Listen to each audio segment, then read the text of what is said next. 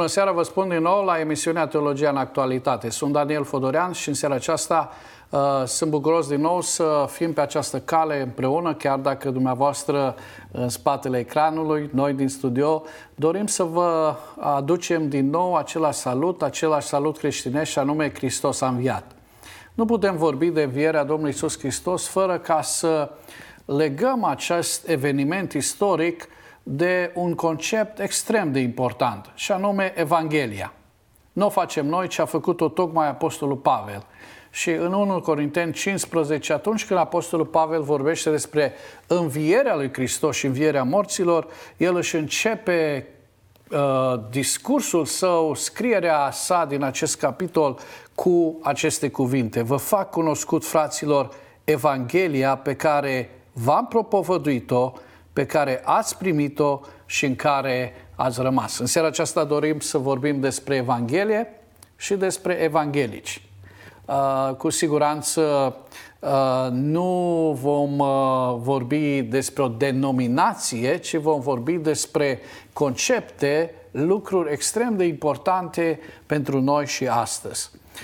În dialog cu noi este domnul Adrian Bârzu, este pastor și președintele comunității baptiste din uh, Bacău. Îi spun bună seara, bine ai venit la această emisiune. Hristos a înviat, mulțumesc de invitație, Daniel. Uh, în seara aceasta dorim să vorbim despre Evanghelie și uh, poate unii cred că Evanghelia este o carte o carte care ține de o biserică anume sau de altă biserică, uh, aș vrea mai întâi să începem cu a lămuri. Ce înseamnă, de fapt, termenul acesta de Evanghelie? Evanghelie, deci termenul de Evanghelie, vine din grecescu Evangelion, care practic înseamnă veste bună. E un cuvânt compus din două și uh, în sensul cel mai uh, direct semnificația, înțelesul lui este de veste bună. Practic e unul dintre cele mai întâlnite cuvinte pe care le găsim în Noul Testament. Sunt unii care spun că apare de 75 de ori, alții uh, de 77 de ori și uh, chiar John Piper remarca că uh, substantivul apare de 77 de ori și verbul evangelizo apare tot de 77 de ori. Uh, personal n-am, n-am, uh, n-am cercetat, dar îl creditez pe dumnealui ca fiind uh, exact numărătoarea asta. Deci, strict etimologic, Evanghelie, Evangelion, termenul grecesc, înseamnă veste bună. O definiție extrem de condensată a Evangheliei este că ea este vestea bună că Dumnezeu, Creatorul tuturor lucrurilor, în și prin Isus Hristos, specific în, prin moartea și învierea sa, a împlinit promisiunile sale de răscumpărare a unui popor peste care el va domni veșnic în împărăția sa. Deci asta este o definiție condensată a termenului și probabil pe parcursul întâlnirii noastre vom intra în în detalii care vor explicita sensul ăsta care este extrem de, de complex și profund. Deci, cu alte cuvinte, Evanghelia nu este uh, neapărat o carte, deși avem Evangheliile și găsim uh, termenul acesta aplicat și la scrieri, uh, chiar uh, aceste cărți au uh, un gen literar specific, uh, dar uh, Evanghelia are de-a face cu un mesaj. Uh, este un conținut pe care cineva îl distribuie, diseminează pentru cei care au nevoie de fapt de această veste bună. Dacă tot am pomenit de Evanghelii, înainte ca Apostolul Pavel să folosească termenul Evanghelie, noi avem uh, scrierile evangeliștilor. Uh, ce înseamnă, de fapt, din perspectiva Evangheliilor, Evanghelia? Ce sunt aceste uh, Evanghelii? Așa cum corect ai menționat, Evanghelia ca scriere este o specie literară aparte. Nu o întâlnim în, în nicio altă uh, scriere, inclusiv uh, scriere biblică, pentru că ele nu sunt doar simple biografii în sensul în care, chiar în vremea respectivă, în vremea antică, erau scrise biografiile. Uh, nu, nu sunt simple tratate de etică morală sau teologie, uh, ci ele sunt scrieri prin care uh, autorilor își propun să prezinte viața și lucrarea unui personaj, personajului practic central al întregului cuvânt al lui Dumnezeu, al întregii Scripturi, Iisus Hristos, Fiul lui Dumnezeu, care, cum spuneam, prin viața și lucrarea sa duce la îndeplinire promisiunile răscumpărătoare ale, ale lui Dumnezeu. De aceea, dacă e să mai rămânem puțin aici, avem trei evanghelii sin, numite sinoptice, pentru că practic ele uh, reproduc uh, cam același gen de, de material, cam același gen de evenimente, Matei, Marcu și Luca, și distinct avem Evanghelia lui Ioan, care măcar că prezintă unele din evenimentele prezentate de ceilalți evangeliști, le prezintă din perspectiva lui.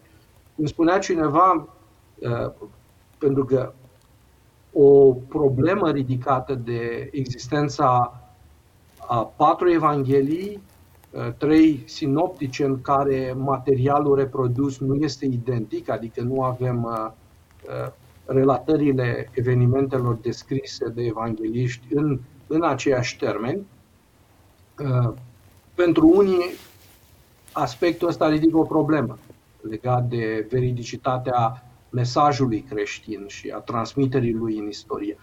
Pentru noi creștini, nu doar că nu este o problemă, este un mod extraordinar în care Dumnezeu a vrut să ne ofere, practic, patru perspective uh, diferite, diferite sub aspectul teologic, a, uh, asupra, cum spuneam, vieții și lucrării Domnului Isus Hristos, a celui pe care El a rânduit să fie Mântuitorul lumii. Deci, cu alte cuvinte, uh, plecând de la prima definiție dată, Evanghelia este o veste bună, este un mesaj.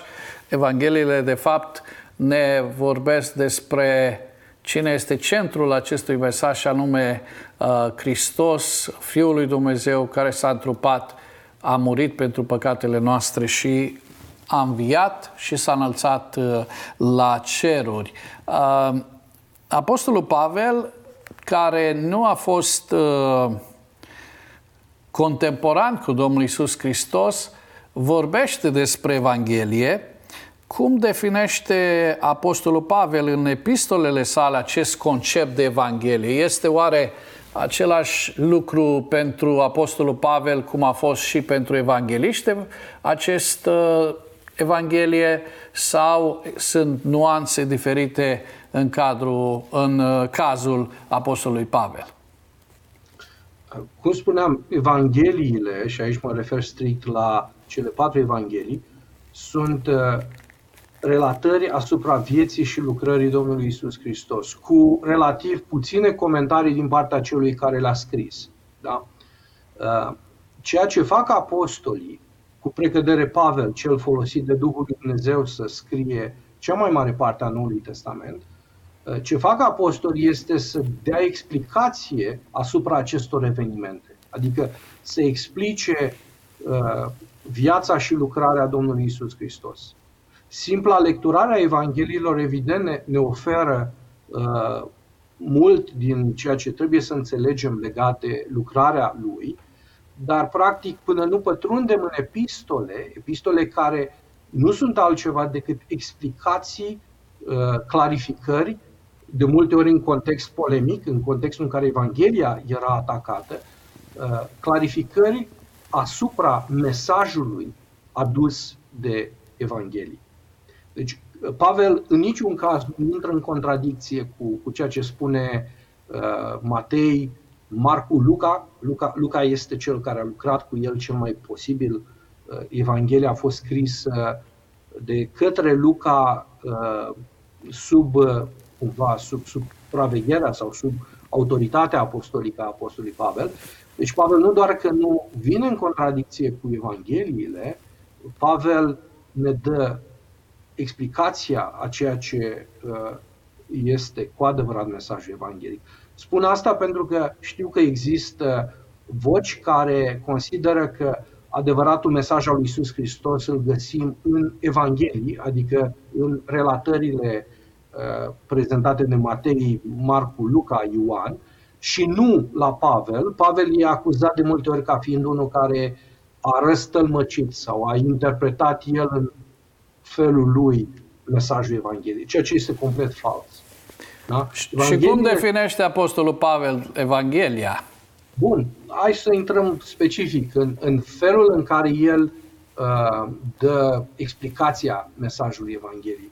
În primul rând, Pavel, uh, cum spune chiar la începutul epistolei către romani, o epistolă pe care el o scrie cu scopul explicit de a explica Evanghelia. Deci dacă vrem să avem o explicație a semnificației, a implicațiilor Evangheliei, citim epistola către romani, în care el oferă o astfel de explicație, cum spune el chiar de la început, în, în uh, capitolul 1, versetul 16, căci mie nu mi-e rușine de Evanghelia lui Isus Hristos, fiindcă ea este puterea lui Dumnezeu pentru mântuirea fiecăruia care crede întâi a iudeului, apoi a grecului.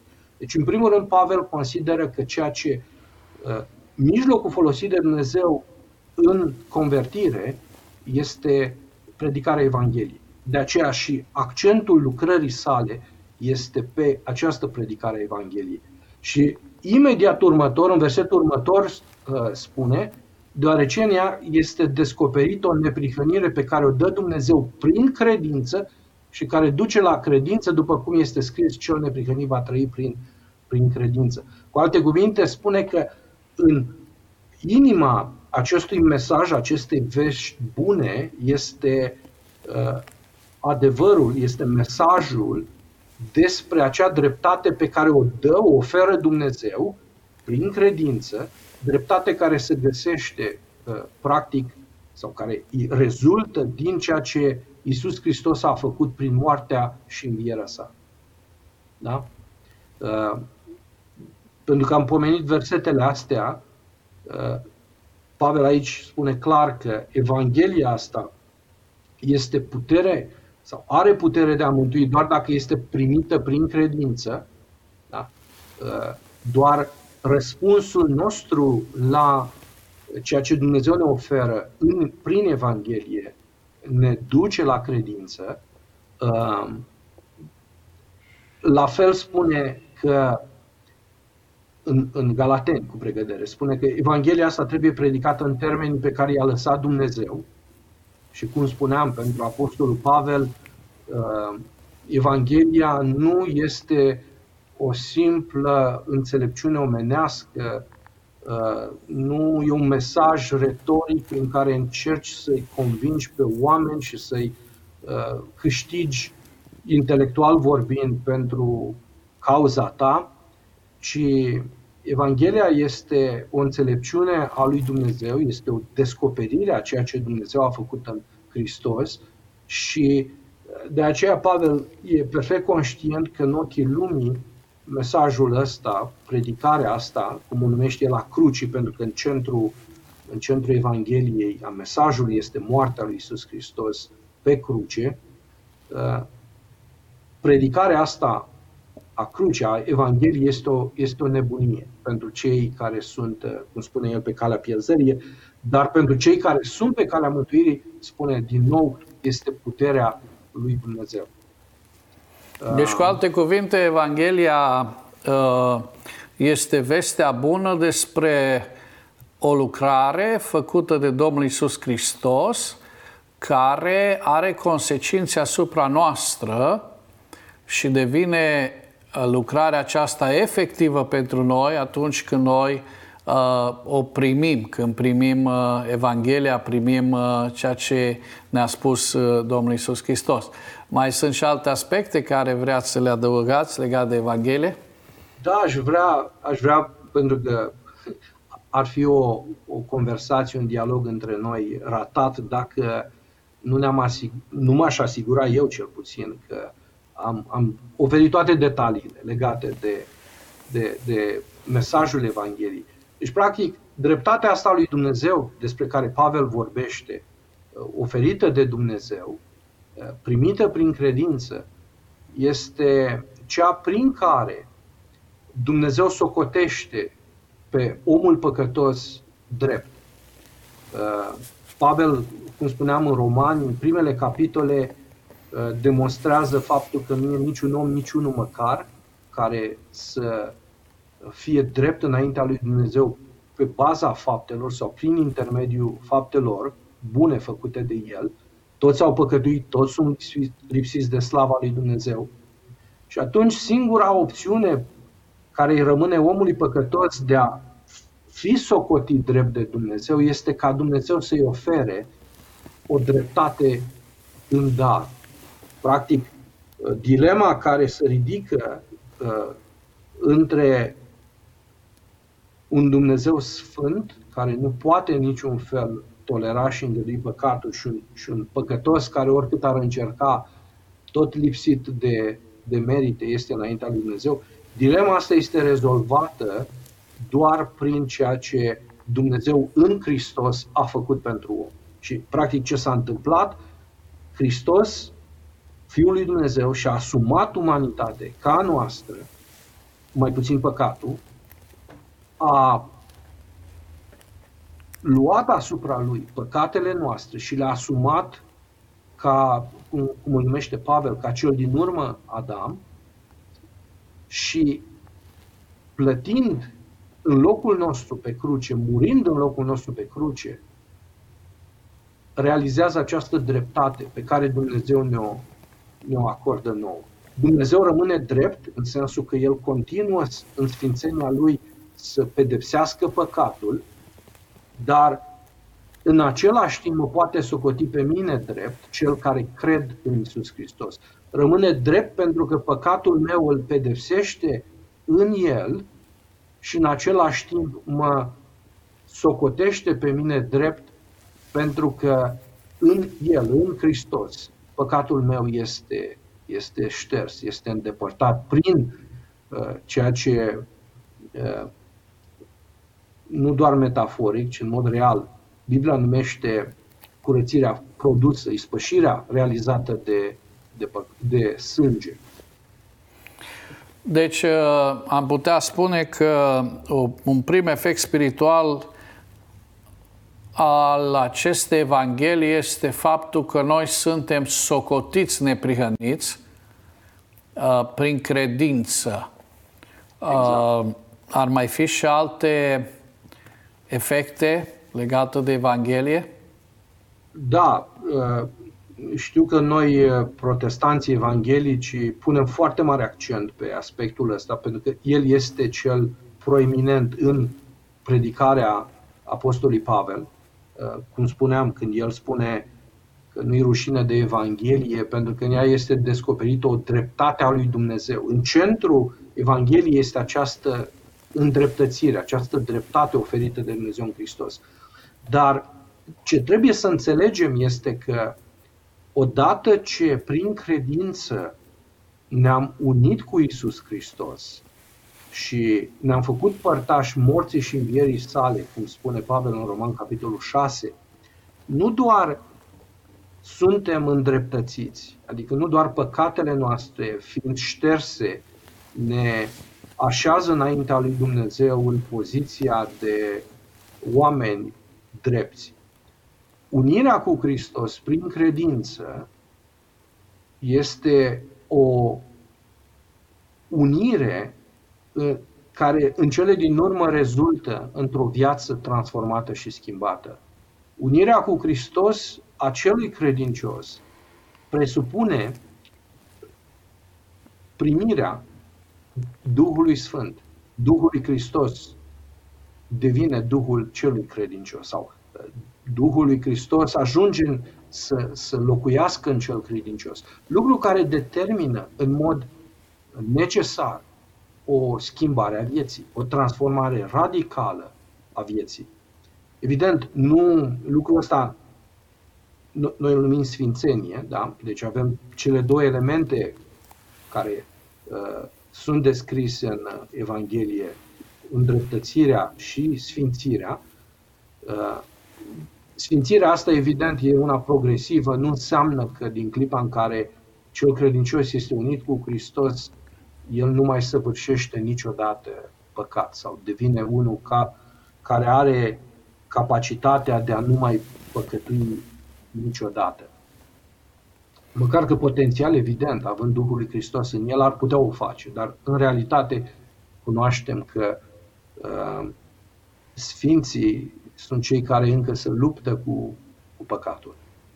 Deci îndreptățire și unirea cu Hristos sunt două dintre aceste uh, efecte ale uh, primirii Evangheliei numai atunci când noi am uh, primit Evanghelia, îndreptățirea ne este aplicată nouă și ne-am unit cu Hristos chiar dacă uh, El nu este prezent fizic și nu este vorba despre o unire uh, care ne împinge pe noi în istorie, ci este o unire spirituală și ați, ai mai vorbit și despre uh, sfințire, uh, uh, câteva aspecte despre sfințire care sunt implicații ale faptului că noi am uh, primit Evanghelia. Uh, mai sunt și alte aspecte legate de consecințele acestea ale Evangheliei asupra vieții noastre? Uh, aș încerca puțin să, să clarific aspectul ăsta. E clar că atunci când primim Evanghelia, îl primim pe Isus Hristos, atunci când credem, uh, îl credem pe Dumnezeu pe cuvânt, că El este Cel care prin lucrarea lui Hristos, moartea și învierea Lui, ne șterge păcatele, ne aduce în familia Lui, ne înfiază, ne consideră copii ai săi. Dar, practic, uh, semnul, semnele, putem să le luăm la plural, semnele faptului că am fost cu adevărat uniți cu Hristos, sau altfel spus, dovada faptului că am crezut cu adevărat în Evanghelie, am crezut mântuitor în Evanghelie, nu doar intelectual, nu doar la nivelul minții. Semnele vizibile sunt cele care rezultă într-o viață, cum spuneam, schimbată și transformată. Nu poți să spui că ești uh, justificat, îndreptățit, socotit drept de către Dumnezeu și în același timp să continui într-o viață dominată de, de păcat. Uh, de aceea și Pavel, în, tot în Roman, capitolul 5, uh, după ce expune în toate detaliile, în toate implicațiile doctrina asta a justificării prin credință, uh, el zice ce urmează deci să păcătuim ca să mulțească harul, după ce explică că mântuirea este prin har și nu prin fapte, uh, el zice nu, lucrul ăsta este imposibil. De ce? Pentru că unirea cu Hristos înseamnă sau rezultă întotdeauna într-o viață schimbată și transformată. Progresivă, dar nu mai puțin uh, plină de, de, de putere în ce privește schimbarea și, și transformarea. Și foarte practic, un om care este care a primit cu adevărat Evanghelia, primește uh, mesajul ei, evident, uh, acceptă nădejdea, nădejdea creștină, nădejde care nu este doar o simplă izbăvire de asta pământească, nu-i speranța că dacă astăzi îmi e foame, mâine cu siguranță voi mânca sau dacă sunt bolnav, mâine cu siguranță voi fi vindecat. Și spun asta pentru că pentru unii nădejdea, speranța creștină cam în asta constă, ci e speranța că dacă mâine voi muri, voi fi cu Domnul. Speranța că, practic, la sfârșitul veacului, Dumnezeu va pune definitiv capăt răului și binele va domni pe vecie, pentru veșnicie. Și dacă sunt întrebat de ce cred asta, de ce sper lucrul ăsta, din nou, pentru că Hristos a murit și a înviat, pentru că Hristos va reveni și va judeca vii și morții, Hristos va veni să-și instaureze pe deplin împărăția. Deci, La cumva... Fel, da, da, continuă.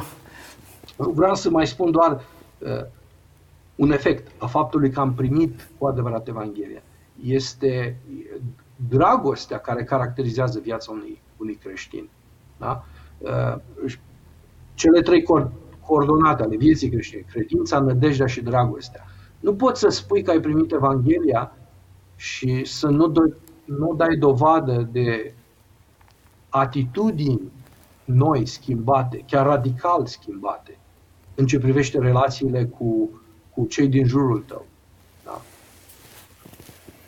Deci, cu alte cuvinte, Evanghelia uh, ne aduce într-o viață nouă și uh, este cea care uh, are, aduce toate efectele spirituale pe care uh, le avem uh, scrise în uh, Sfânta Scriptură și primim de Evanghelia, de fapt, uh, primindu-L pe Hristos, noi intrăm în posesia tuturor acestor binecuvântări ale lui Dumnezeu pentru noi oamenii, dar foarte interesant, cum ai spus, este că nu e doar început, ci ea continuă pe tot parcursul vieții noastre, arătându-se în sfințire, dar până așa acolo încât vom ajunge și în glorificarea pe care uh, Dumnezeu Uh, ne-o va da aducerea în slavă, speranța slavei, a gloriei și toate aceste lucruri vin odată ce noi ne-am deschis inima pentru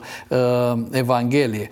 Uh, de la termenul Evanghelie a apărut în uh, istorie termenul de evanghelic sau mișcare evanghelică.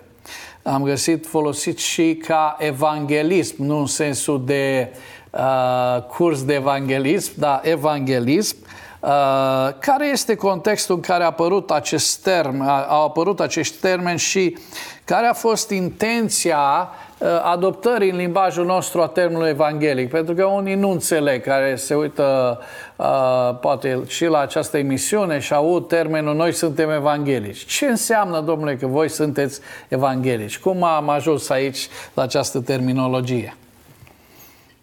Da, deci termenul este, cel puțin la noi în limba română, este uh, evanghelism sau evangelicalism, dacă e să descrie mișcarea și cel derivat aplicat celor care sunt partea mișcării este cel de evanghelic.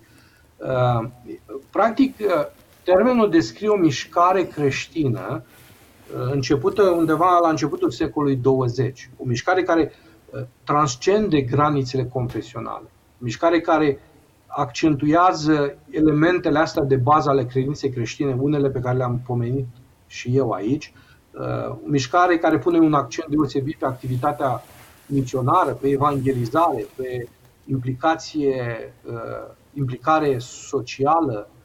Uh, acum, spiritul evanghelic, dacă putem să-l numim în, în felul acesta. Da, da. Uh, s-a manifestat în mai toate perioadele istoriei bisericii. Eu am spus că a apărut pentru că a fost identificat ca atare la începutul secolului 20 în Statele Unite. Dar spiritul ăsta îl găsim în mai toate uh, mișcările de trezire din cadrul bisericii. Dar apare evident mai pronunțat odată cu mișcarea protestantă din secolul XVI. De altfel, uh, Biserica Luterană un, un, un nume al Bisericii Luterane, sunt mai multe nume funcție de uh, locațiile în care se găsește. Este Biserica Evanghelică. La noi, cel puțin în România, știu că așa îi spune, Biserica Evanghelică de confesiune augustană. Deci, spiritul ăsta a existat tot timpul, s-a accentuat uh, odată cu reforma protestantă, a devenit foarte proeminent în secolul XIX, uh, pentru că a, în secolul XIX au avut loc uh, treziri spirituale în spațiul ăsta anglosaxon. Și uh, ca fenomen interesant, uh, tipul ăsta de creștinism care a devenit conservator a început să afecteze întreaga societate și el a început să modeleze valorile uh, naționale pe lângă, evident, cele, cele religioase. Uh, mai mult, îi vedem pe liderii politici care încep să-și afirme public convingerile creștine, care încep să legifereze uh, în spiritul uh, creștin. Uh, de regulă, spiritul ăsta evanghelic a fost evident în cercurile protestante și de multe ori a fost destul de mult îndreptat împotriva tot ceea ce era non-protestant, ceea ce era considerat cumva străin, ceea ce nu, uh, nu împărtășea consensul ăsta național-religios din spațiu anglosaxon. Uh, aici găsim, în secolul XIX, a doua jumătate cu precădere, aici găsim uh, începutul campaniilor, de exemplu, antisclavie, campaniile de abstinență. Uh, uh, aici încep să apară agențiile astea de servicii sociale, orfelinate. George Mueller, de exemplu, uh, cunoscut foarte bine ca unul dintre marii promotori ai, ai orfelinatelor. Aici găsim până și începuturile mișcării, mișcărilor de emancipare feministă. Evident, feminismul ăla bun, care nu n-a, n-a degenerat în formele care le vedem astăzi. Uh, aici încep mișcările misionare de răspândire ale Evangheliei în, în toată lumea. Evident, le găsim și în secolul precedent, în secolul XVIII, da? îl avem pe uh, Adoniram Hudson, pe uh, William Carey, dar în secolul XIX, cum spuneam, odată cu, cu uh, trezirile astea spirituale care au avut loc, uh, apare un accent extraordinar în ce privește uh, activitatea misionară, de împrăștiere a Evangheliei și vedem uh, acțiuni misionare în toate continentele cumva rămase ne, neafectate de Evanghelie. În Asia, în, în Africa, Uh, zona Americii Latine de uh, Americii Latine. Deci vedem aceste mișcări extraordinare de, de coagulare, ca să zic așa, a spiritului evanghelic. Deci, uh, cumva, evanghelic înseamnă cel care a îmbrățișat Evanghelia, cel care a primit Evanghelia, mesajul acesta, dacă înțeleg bine, și cel care încearcă să, să implementeze uh, Evanghelia sau să, să preia implicațiile Evangheliei și să le ducă în societate.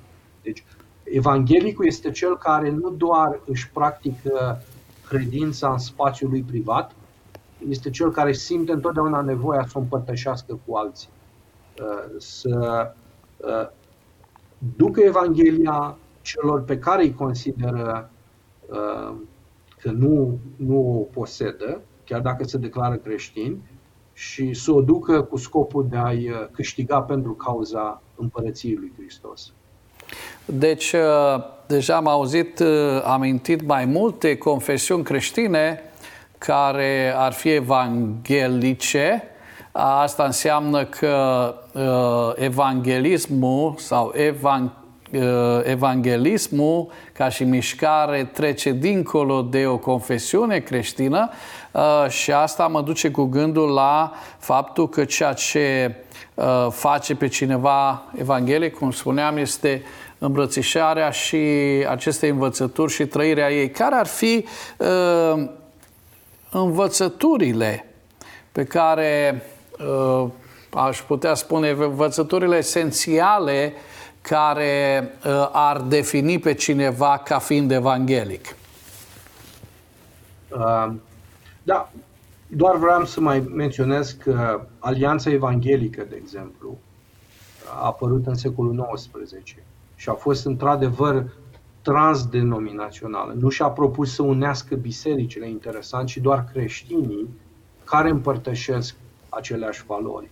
Uh, la fel, uh, Părtășia Mondială Evanghelică, World Evangelical Fellowship, apare în secolul următor, secolul 20, și la fel apare ca o uh, mișcare care nu neapărat încearcă să pună den, denominațiile împreună, ci creștini care împărtășesc același gen de, de valori. Acum să mă întorc la, la întrebarea care ai pus-o. Uh, care ar fi învățăturile care fundamentale, care caracterizează, uh, îl caracterizează pe un evanghelic sau mișcare evanghelică. În primul rând, aș pune pe primul loc accentul pe suveranitatea lui Dumnezeu ca fiind acea ființă transcendentală, uh, infinită, personală, care a creat și care continuă să guverneze lumea. Uh, cum spuneam, El e Dumnezeul cel Sfânt care nu poate tolera păcatul, dar care în același timp are față de cei pe care, pe, pentru, pe care dorește să-i mântuiască, are, manifestă dragoste și compasiune. Uh, deci, o perspectivă foarte înaltă cu privire la Dumnezeu la suveranitatea lui Dumnezeu, la, la controlul pe care Dumnezeu îl are asupra Universului. Apoi, e un accent special pus pe Scriptură, pe Cuvântul lui Dumnezeu. Evanghelicii consideră că Scriptura este insuflată de Dumnezeu, este cuvântul infailibil, este autoritatea cea mai înaltă și ultimă la care raportăm orice discuție, orice dezbatere teologică, uh, că Scriptura este ghidul autoritar în ce privește credința și practica.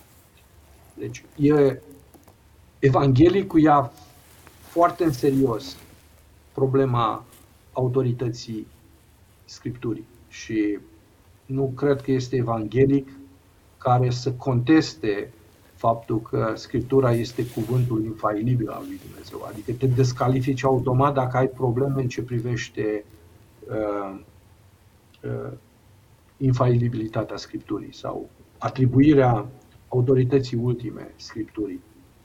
Uh, un alt element, pentru că vorbeam de convertire, de faptul că noi credem că pentru ca omul să fie mântuit, el trebuie să creadă Evanghelia. Uh, evanghelicul negând,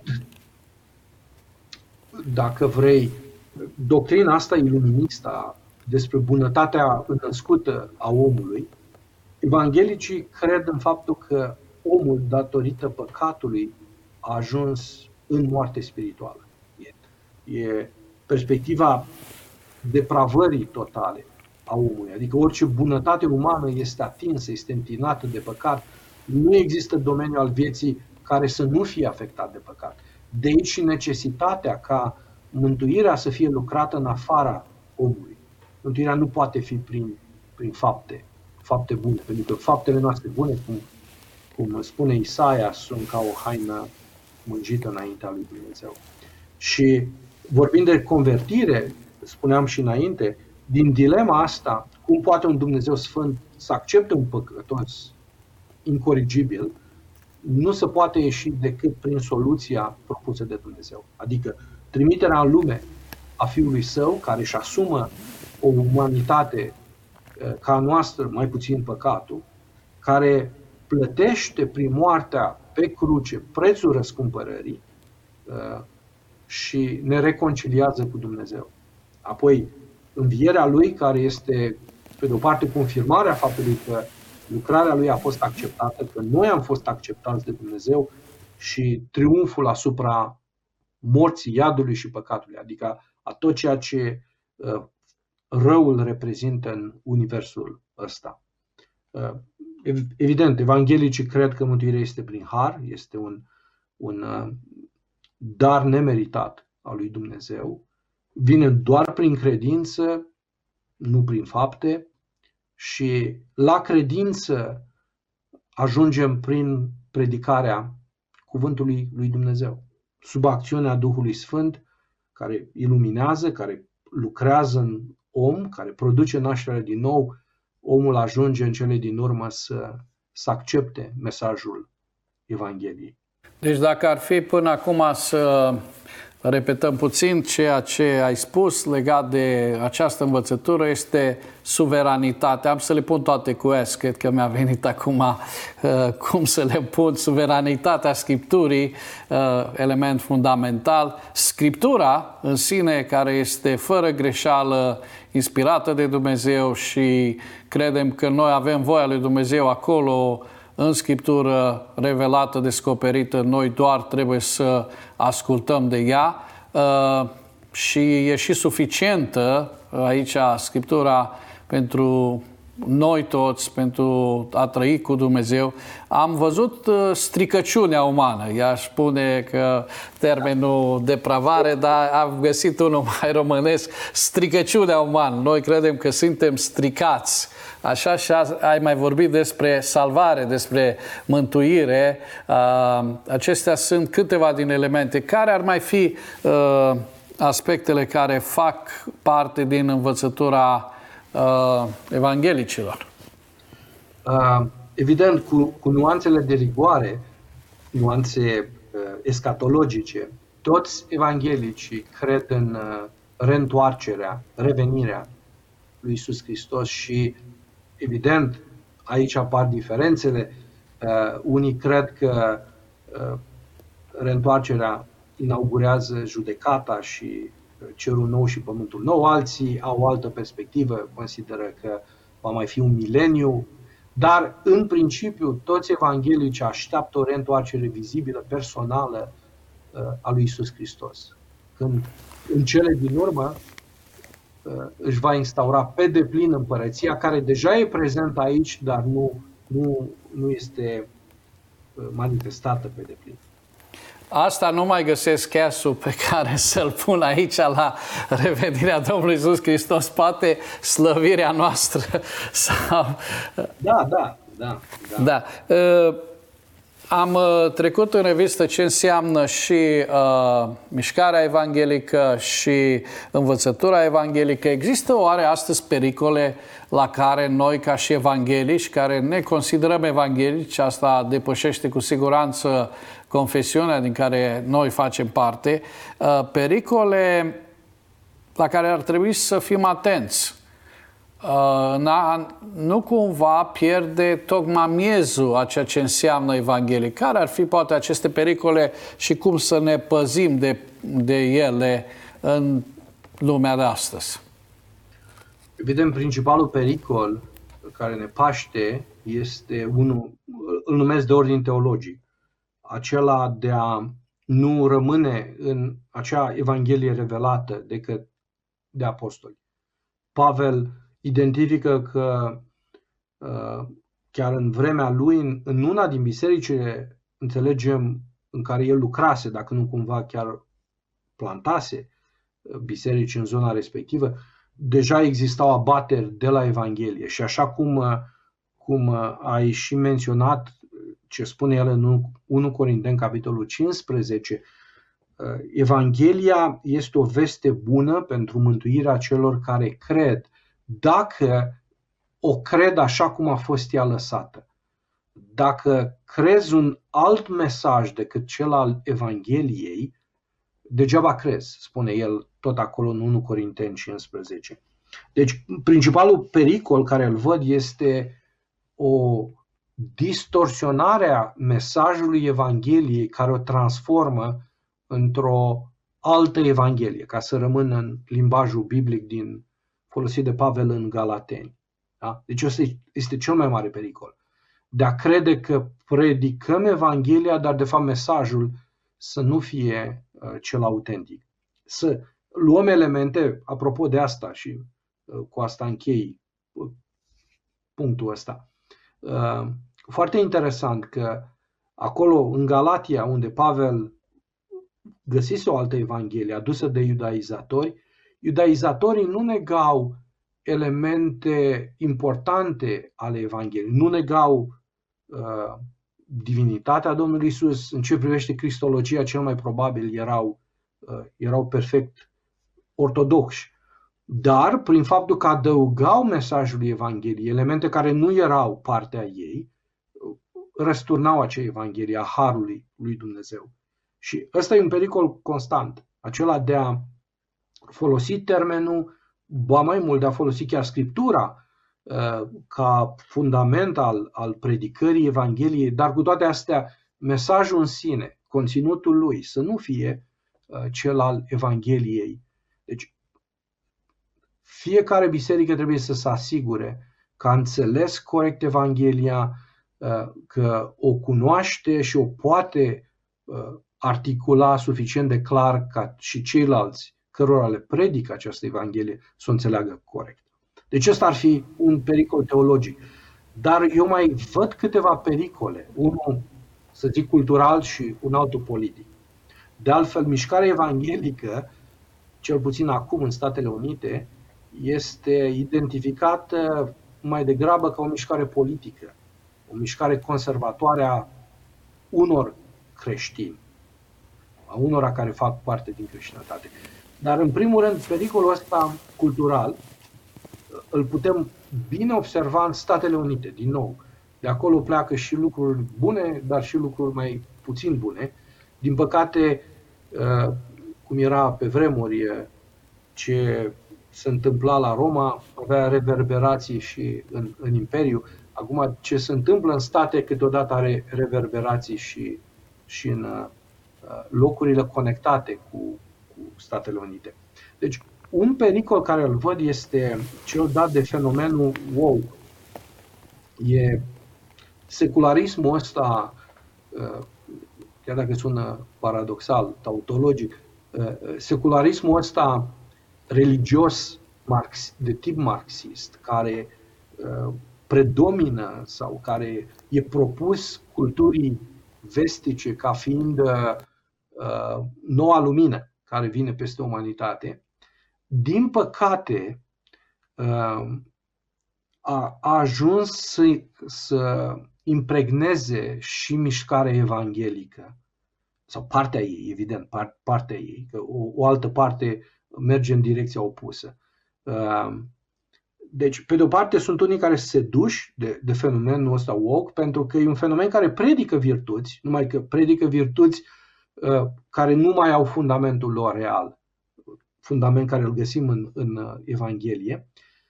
Iar pe de altă parte, cum spuneam, uh, e periculos și prin genul de contrareacție pe care unii evanghelici o au la el. Și vreau să explic lucrul ăsta. Uh, sunt evanghelici care au ajuns cumva să politizeze foarte mult atitudinea asta lor, care implicit este conservatoare. Uh, evanghelicii au ajuns în Statele Unite și văd aceeași mișcare, chiar și aici la noi, ajung câteodată să se transforme într-o mișcare de propagandă politică.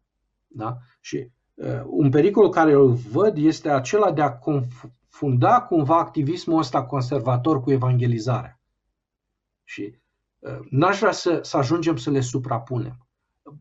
Eu personal pot să înțeleg mandatul ăsta cultural al bisericii de a lupta pentru a afirma, pentru a promova valorile lui Dumnezeu în lume, dar trebuie să înțelegem că nu o putem face prin constrângere, nu o putem face prin genul ăsta de activism politic, ci doar prin convingere, doar prin predicarea Evangheliei și prin a lăsa, dacă Uh, putem spune, a lăsat pe Dumnezeu transformând oameni să transforme societăți.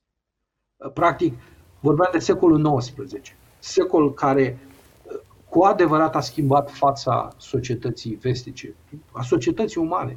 Acolo au apărut lucruri extraordinare în societate care n-au existat sau au existat într-o formă denaturată în, în secolele precedente. Dar ce s-a întâmplat sub aspect social-politic în secolul XIX a fost o consecință a faptului că au avut loc treziri spirituale. A fost Dumnezeu care câștigând, cum spuneam, sufletele oamenilor, schimbându-le, transformându-le, a ajuns în cele din urmă să schimbe societatea. Și un pericol care îl văd e ăsta. de a transforma mișcarea evanghelică într-o mișcare conservatoare de propagandă politică conservatoare. Vreau să fiu corect înțeles. Eu însumi sunt un conservator. N-am cum fi altfel decât unul care să... Dar încerc și mă străduiesc și personal să nu suprapun planurile astea, politic cu... Nu că nu ar avea implicații, nu că predicarea Evangheliei, cum spuneam, n-ar avea implicații politice sau sociale, dar n-aș vrea să, să mă trezesc vreodată că uh, apăr nu știu ce lege ca și cum aș predica Evanghelia, ca și cum ar fi uh, Evanghelia. Evanghelia. Da. Legea egal cu Evanghelia. Da, da. exact.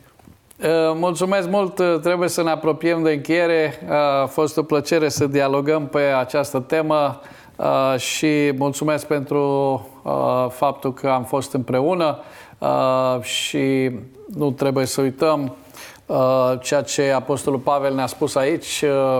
Spun și eu tuturor celor care ne-au ascultat în această seară, ați primit-o și ați rămas. Apostolul spune aici, ați primit Evanghelia, primul lucru este ca noi toți să ne deschidem inima pentru această Evanghelie a Domnului Isus Hristos, care nu înseamnă altceva decât faptul că uh, Domnul Isus Hristos a murit pentru păcatele noastre după Scripturi, a fost îngropat și a înviat a treia zi după Scripturi. Toată această Evanghelie este prezentată în lucrarea Domnului Isus Hristos, cu toate explicațiile pe care apostolii ne dau, inclusiv apostolul Pavel, să o primim și să rămânem în ea, pentru ca să putem fi mântuiți și put, ca să putem să propovăduim și noi la alții aceeași Evanghelie, să nu devenim cumva creștini lipsiți de conținut, ci, cum uh, foarte bine și frumos spunea cineva, să mustim de Evanghelia lui Isus Hristos. Vă mulțumesc tuturor, mulțumesc pentru participare la emisiune, Adi. Mulțumesc, la fel. Vă doresc tuturor o seară bună și uh, fie ca Domnul Isus Hristos, Evanghelia Lui, să fie în inimile noastre și să ne ajute Dumnezeu să o trăim în fiecare zi. La revedere, o seară bună!